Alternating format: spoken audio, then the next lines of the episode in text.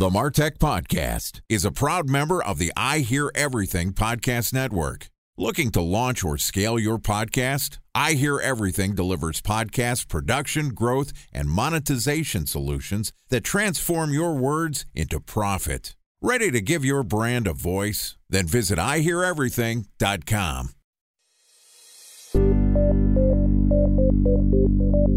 From advertising to software as a service to data Across all of our programs and clients, we've seen a 55 to 65% open rate. Getting brands authentically integrated into content performs better than TV advertising. Typical lifespan of an article is about 24 to 36 hours. If we're reaching out to the right person with the right message and a clear call to action, then it's just a matter of timing. Welcome to the Martech Podcast, a Ben J. Shap LLC production. In this podcast, you'll hear the stories of world class marketers that use technology to drive business results and achieve career success. We'll unearth the real world experiences of some of the brightest minds in the marketing and technology space so you can learn the tools, tips, and tricks they've learned along the way. Now, here's the host of the Martech Podcast, Benjamin Shapiro. Welcome to the Martech Podcast. Today we're going to talk about changes to how we communicate with our customers. Joining us is Michael Solomon, who is the professor of marketing at St. Joseph's University, which is a business school whose marketing department ranks as one of the top 20 in the United States. Michael is also a marketing consultant, a speaker, and the author of the book New Chameleon, which discusses modern changes to consumer behavior. Yesterday, Michael and I talked about understanding tomorrow's customer experience, and today we're going to continue our chat talking about using persuasive sales bots. All right, here's the second part of my conversation with Michael Solomon, the professor of marketing at St. Joseph's University. Michael, welcome back to the Martech podcast. Hey, thanks. Had a lot of fun. I'm ready for the next one. Excited to continue our conversation. Yesterday, we talked about really the three ways that you can keep your finger on the pulse of what's happening with your customer. You could look at external data, social data, search data, signals from outside of what's happening in your company. Obviously, you could look at your own internal metrics, your CRM data to understand how customers' behavior is changing. And then you get the qualitative data where you're actually putting yourself in the customer's shoes or you're going out and talking to customers to understanding the rationale behind some of their changes in behavior. One of the things that we didn't talk about is some of the ways to communicate at scale with customers. I think when we think about collecting customer feedback, often people just default to I'm going to go to SurveyMonkey, I'm going to put a survey in front of as many people as I can and just hope the results are great. And we don't often think about reaching out to customers directly because that takes a lot of time. It takes a lot of effort. And there's ways that we can use chat bots and sales bots, not only for sales, but also for collecting customer feedback. Talk to me about some of the ways people are using bot technology, not only for sales, but also to collect customer feedback. You're hitting on a huge issue. I'm sure just about all of your listeners know the term garbage in, garbage out. So when you're throwing all this data at computers and so on, remember that the computer is not going to tell you that the kind of data you collected really doesn't make a lot of sense or you didn't talk to the right people. So obviously, sampling is hugely important. Who are you going to to ask these questions? It could be your mom, she's going to give you one answer, or it could be a customer who's going to give you another, but make sure you're speaking to the right people the issue that we're talking about here maybe has more to do with the interaction between the customer and the marketer. So, really, when we talk about the use of chatbots and other technologies like that, some of the, the important questions get to the heart of what a sales encounter is to begin with, typically involving two humans, one of whom has something to sell we know a tremendous amount 50 or 60 years of research in the social sciences on persuasion about persuasion and how different elements of the sales message such as the source of the message exert a huge impact on the likelihood that people will actually listen to it or change their minds and so i think a fascinating issue here is when you talk about these technologies in terms of, of strict functionality, there's an amazing stuff, of course, that the Martech industry can do now in terms of responding to specific prompts and so on. One of the things that concerns me, though, as a social scientist, is the nature of the interaction that the customer is having, either over the phone or in some cases on a website. And it seems like some of the interfaces that companies are using to get this kind of information probably need to be rethought. You know, it's kind of ironic where a marketer will spend a, especially a bigger company, will spend a huge amount of money deciding to hire, let's say, a spokesperson for a, an advertising campaign because they understand that it's not just what is said, but who says it that is so crucial. And yet, when they move into the tech world and they move into non human communicators, they seem to have ignored in most of everything we know about the research. So, we have, you know, as consumers increasingly are going to be interacting with non human salespeople, we have to give a lot more thought to that, I believe. People have a lot of ambivalence today about interacting with robots or interacting with machinery of some kind. And on the one hand, we're kind of afraid of it. We've always had movies like The Day the Earth Stood Still and so on about robots that take over the world. I generally insert some sort of a Skynet Terminator 2 joke in all of these conversations that get to NLP. Yeah. Na- natural language processing. But yes, I understand what you're talking about. There you go. So we've got that, and we've also got apprehension about people losing their jobs to robots, even in the marketing business, losing your job to a robot. But on the other hand, we love these robots. We love Siri and Alexa, our new guardian angels. And the country of Saudi Arabia recently took a robot that was manufactured in Japan and made it a citizen of Saudi Arabia. So we're starting to see this steady integration or maybe a collapsing of the boundaries between humans and machines. That's something I write about in my book that you mentioned, The New Chameleons, how these traditional boundaries are collapsing. So, this boundary between human and machine is really collapsing. On the one hand, we as humans have much more machinery in us than we used to. A lot of your listeners might have a pacemaker or uh, artificial hip, or maybe they have a contact lens that monitors their blood sugar if they're diabetics. Or how about they're listening through earbuds? Yeah, there you go. All of these things we're integrating, but when we go the other direction, we see that we see that traditional the traditional salesperson function is also now giving way to robots and so on. So, what I'm hearing from you is that we're sort of seeing the boundary between communication between robots and between people is essentially collapsing. We feel more comfortable communicating with technology, interacting with technology. And I don't think that this is just something that's internet related. It, you know, this is going back to the invention of sticks to make fire and the telephone. Like we've constantly got more comfortable with the use of technology. Generally, I think that the use of technology creates more jobs as opposed to decreases them. People used to think that jobs were going away because the telephone was created, and they just created different jobs. That said, when you talk about the sales aspect of technology, are people that are in sales roles just going to be removed from their job? Where is the chatbot and the sort of idea of persuasion fitting into the sales cycle? I guess, you know, to go along with your somewhat utopian view of technology, I mean, I largely share your perspective. There's definitely, you know, people always get hurt in these disruptions. The change is painful. Exactly. The outcome isn't necessarily always worse. Right. So I, I, think perhaps we can take a lesson from other verticals that have already been invaded by this technology and ideally your vision will be accurate. What that means is that the kind of lower order salespeople who are doing very routinized tasks, giving out generic product information and so on, they probably will be replaced. But what that means is, to your point about creating new jobs, we're going to need more people who are on a more consultative basis, you know, higher end salespeople, more like sophisticated B2B sales teams that have product specialists and engineers on the sales team so that we can we can automate the lower end and make life a lot more pleasant for everybody who just needs to get some quick information but hopefully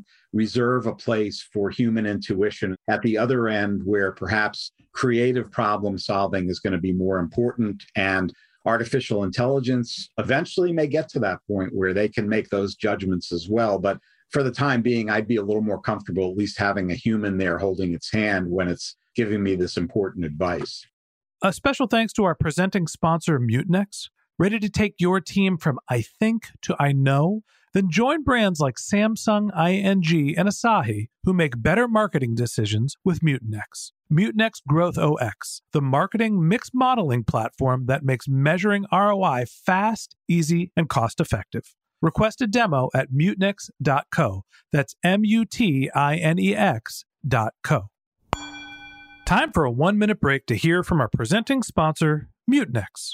In 1919, John Wanamaker said, Half the money I spend on advertising is wasted. I just don't know which half. Well, the advertising landscape has changed since then, and instead of reaching your audience on two channels, you're probably reaching them on 20. Turns out John didn't know how easy he had it. But that doesn't mean that you should give up on striving towards marketing effectiveness.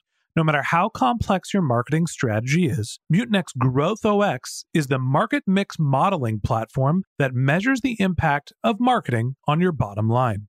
Mutinex's market mix modeling platform calibrates your insights against the latest market conditions so you can make media and marketing investment decisions confidently and quickly. Ready to take your team from I think to I know? Then join brands like Samsung, ING, and Asahi who make better marketing decisions with Mutinex. Mutinex Growth OS. Your best decision starts here. To learn more about Mutinex, go to mutinex.co. That's M U T I N E X dot co. Okay, here's the rest of today's interview.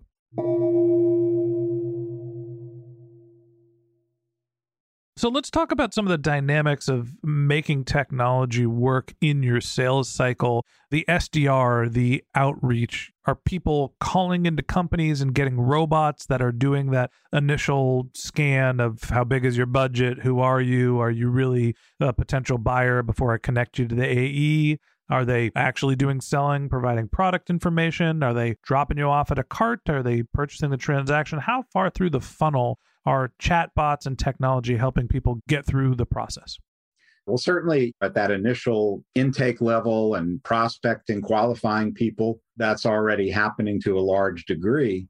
One interesting question is whether consumers know that they're not necessarily talking to humans. And does that affect their expectations? One place where it will probably be a positive is that, and you were talking about knowing their history I saw a survey that was done a couple of years ago, I think by Microsoft, of younger people, millennials. Something like 80% of them, when they call a company, they expect that that company knows who they are and why they're calling. So it's to some extent a generational thing. Obviously, younger people being digital natives are expecting instant gratification because we've trained them to do that. Older people, maybe not so much. But clearly, the bar is being raised every day in terms of how the company is expected to really absorb and respond to a customer's individual situation. And to the extent that the chatbot is able to do that, you know, I think the secret sauce here, it all boils down to another big trend we're seeing, which is a huge desire for personalization. So if that robot is able to deliver a personalized message to someone, and we put that robot up against a bad human salesperson who's obviously reading from a script, I think that the comparison gets more interesting. Now, a really great human salesperson is able probably to adapt much more quickly to what the person is saying. I think I'd rather have the chatbot than a really bad human. Yeah, I mean, I think the industry is also a different factor here. When you're buying I don't know, a pack of gum, then you have questions about the calorie count and you get the answer from a robot, that's fine. I don't think anybody's going to have a problem with that. If you're buying hundreds of thousands of dollars of B2B software or professional services, you probably want to know who you're working with. So, help me understand, you know, where natural language processing and sales bots are being applied on sort of the industry level or the product level. Where are we seeing this being the most adopted? Well, I'm most familiar with some of the work that's being done, for example, in the apparel industry on personalization. And it's a really fascinating question. I'm sure your listeners have strong opinions about this. Can a chatbot or other kind of automation advise us on subjective or stylistic decisions as opposed to running an algorithm, executing an algorithm that gives us the best return on a stock or something like that? And we're starting to see, even in those realms, I'm not sure how valid it is or how effective it will be, but we're starting to see personalization platforms. I think there's at least 10 startups out there that I'm aware of that are trying to input people's stylistic preferences and actually recommend outfits for them, recommend clothing and accessories and things like that. So, to me, that's the ultimate test of whether automation is going to succeed. If people are going to trust these important but very subjective recommendations to a non human. But again, I think we'll probably reach the point fairly soon where a non human with enough data about your personal idiosyncrasies is probably more accurate than just a really poorly trained, minimum wage paid human. Yeah, it's one of those you walk into a store and the person has no sense of style and they start picking out clothes for you. You're not going to have a great experience. If you go onto a website, let's say that has as much data as Amazon and understands your personal preferences, they're probably going to be able to match you with something that's relatively interesting to you. You know, as you see the adoption of chatbots, natural language processing being integrated into the sales cycle more where do you think the dividing line is for where the average person is going to want to talk to a person as opposed to want to interact with some sort of a piece of technology?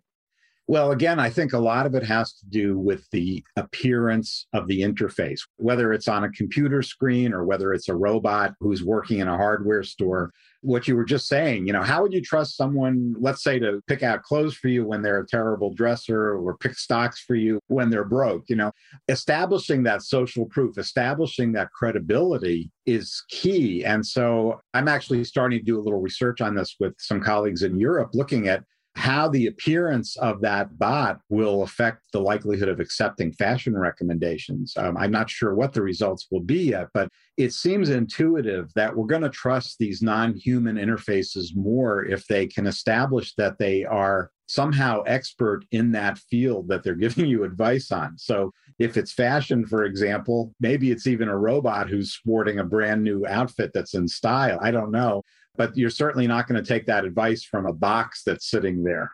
I think the important thing to take away from this conversation is it's not just what you say to your customers, it's who's saying it. And often customers' expectations of who is changing, not necessarily just from who the person, but who the technology as well.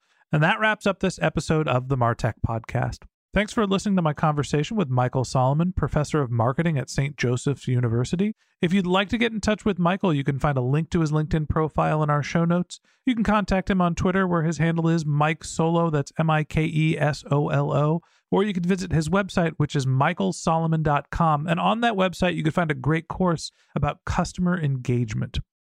All right, just one more link in our show notes I'd like to tell you about. If you didn't have a chance to take notes while you were listening to this podcast, head over to martechpod.com where we have summaries of all of our episodes, contact information for our guests. You can sign up for our weekly newsletter, and you can even send us your topic suggestions or your marketing questions, which we'll answer live on our show. Of course, you can always reach out on social media. Our handle is martechpod on LinkedIn, Twitter, Instagram, and Facebook, or you can contact me directly. My handle is Ben J. Shap, B E N J S H A P. And if you haven't subscribed yet and you want a daily stream of marketing and technology knowledge in your podcast feed, we're going to publish an episode every day this year, so hit the subscribe button in your podcast app, and we'll be back in your feed tomorrow morning. All right, that's it for today, but until next time, my advice is to just focus on keeping your customers happy.